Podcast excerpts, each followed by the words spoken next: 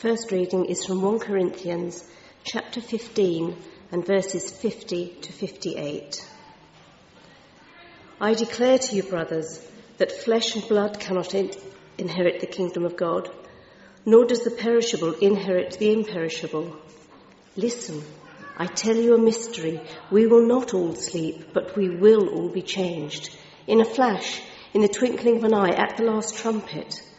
For the trumpet will sound, the dead will be raised imperishable, and we will all be changed. For the perishable must clothe itself with the imperishable, and the mortal with immortality. When the perishable has been clothed with the imperishable, and the mortal with immortality, then the saying that is written will come true Death has been swallowed up in victory. Where, O death, is your victory? Where, O death, is your sting? The sting of death is sin, and the power of sin is the law.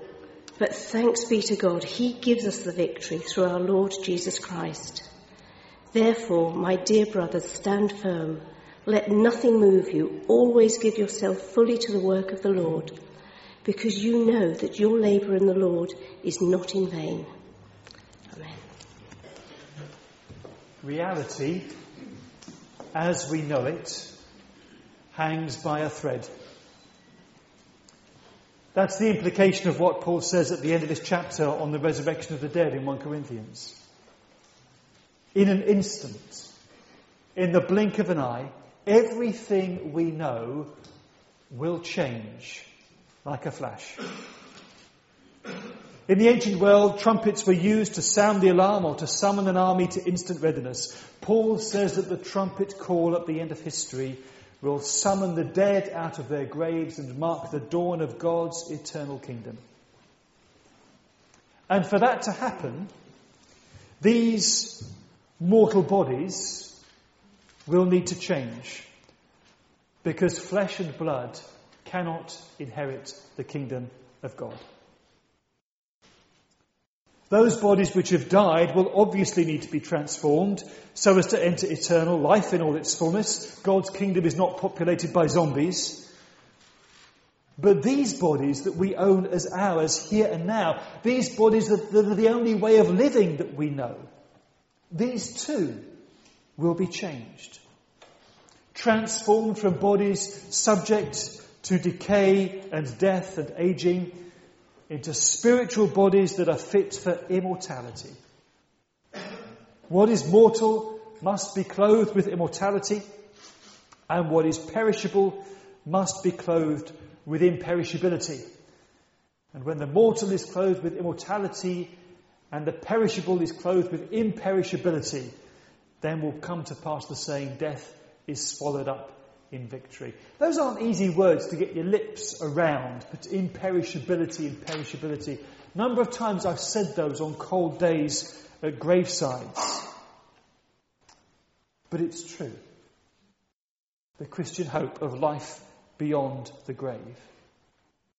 And not some disembodied, airy, fairy existence it's not as if our spirit escapes from the encumbrance of the body and soars unimpeded into eternity. The body is not laid aside like a set of clothes you no longer need. No, says Paul, we are further clothed.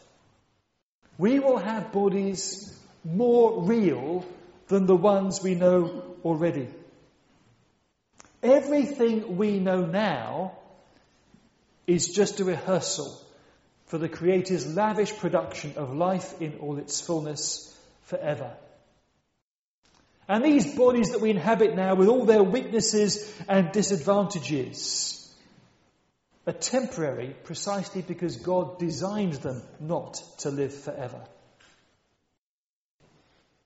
Everything we know about reality, we know on the basis of life experienced in this body. And we know that we live in a universe marked by decay and death. But Paul declares that in the purposes of God, all that is set to change, and we will change with it. The dead will be raised imperishable. Those of us who are still alive when Christ returns will be changed. Death will be transformed into life. Nothing will be the same when that last trumpet sounds. And when might that happen? Nobody knows. There's plenty in the New Testament about being on your guard, about staying ready and alert, because no one knows the timing of the final whistle for this world as we know it. Not even Sir Alex Ferguson will be able to extend it by however many minutes he wants. We are called to be in a state of constant readiness and preparedness. But that's not the focus of what Paul says here. He's answering the skeptics who wanted to know how the dead would be raised, and his answer is that it will happen like that. And if we ourselves are not dead and buried already when that moment comes, we will be physically transformed as well in a flash, in the twinkling of an eye, at the last trumpet. They are massive claims to make. And by their very nature, you can't verify them because it hasn't happened yet. Everything we know, we know on the basis of reality as we have experienced it and as we can see it looking back over a period of centuries. But Paul maintains that that reality is as fragile as the piece of tissue paper that stands between it and the kingdom of God, which could break in at any moment. But how does he know? On what basis can he make such sweeping claims? After all, none of us were there when the world began. No one has witnessed its end either. So how does Paul know? And if I'm honest, the, the basis for his, his sweeping assertions about what is going to happen and how seems disappointingly slight. Behold, I tell you a mystery, he says. We will all be changed. And the nature of a mystery is that it can't be explained. You can't scientifically prove it or demonstrate it. It's almost a technical term for a divine revelation, as if a Christian prophet in a meeting stood up and said, God has shown me that this is how it's going to end, and everybody agreed that this is what God had said through him. I mean, Paul must have been pretty confident that this was the case to include this in his letter to the Corinthians. He says something similar in Thessalonians as well. But in the cold light of day, you think, really? How can we be sure? But everything he writes in this chapter is written on the basis of the reality of Christ's resurrection from the dead. The inbreaking of God's resurrection power into our present. And Paul, whatever else he was not sure about, was absolutely certain that Christ had risen. One, because this was the earliest version of the gospel proclaimed. Two, because he, Paul, had met the risen Christ himself face to face. And he'd been so overwhelmed by the encounter that he was knocked to the ground and physically blinded.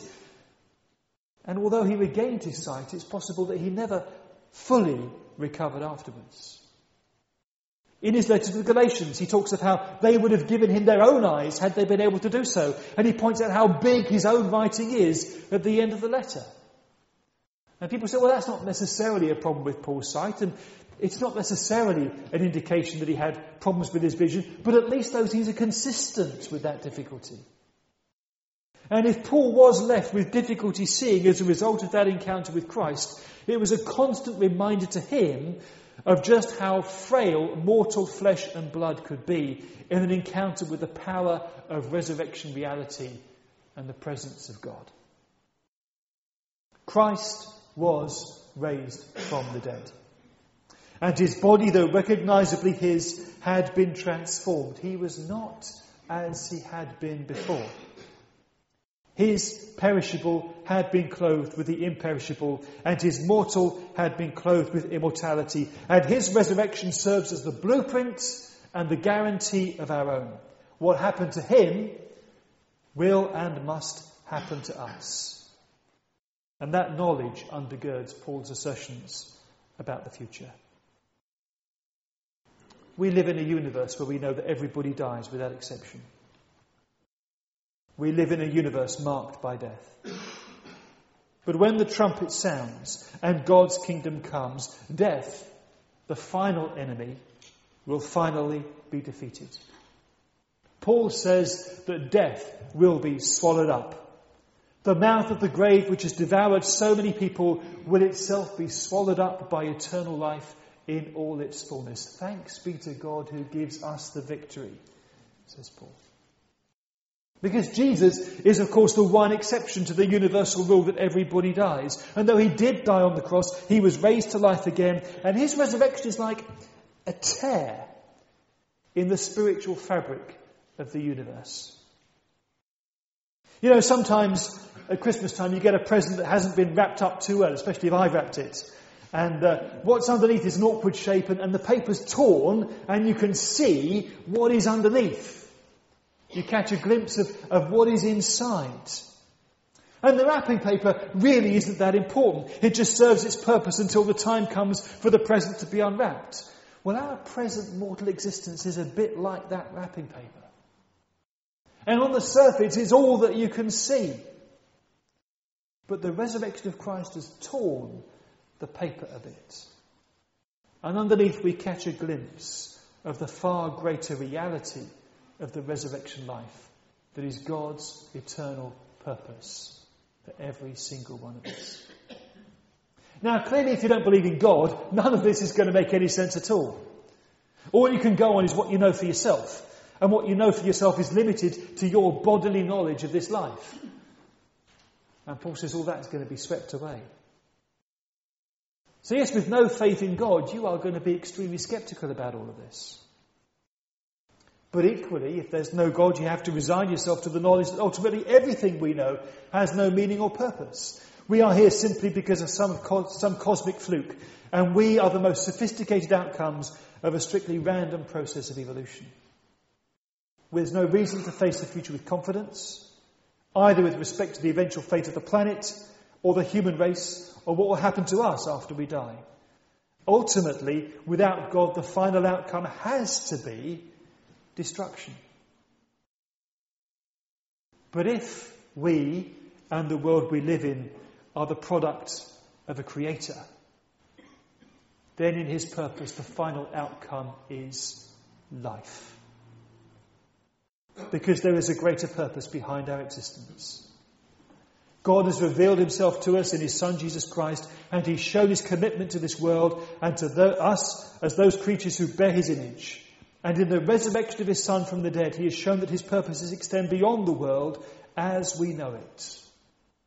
Life beyond death, which is the universal human experience.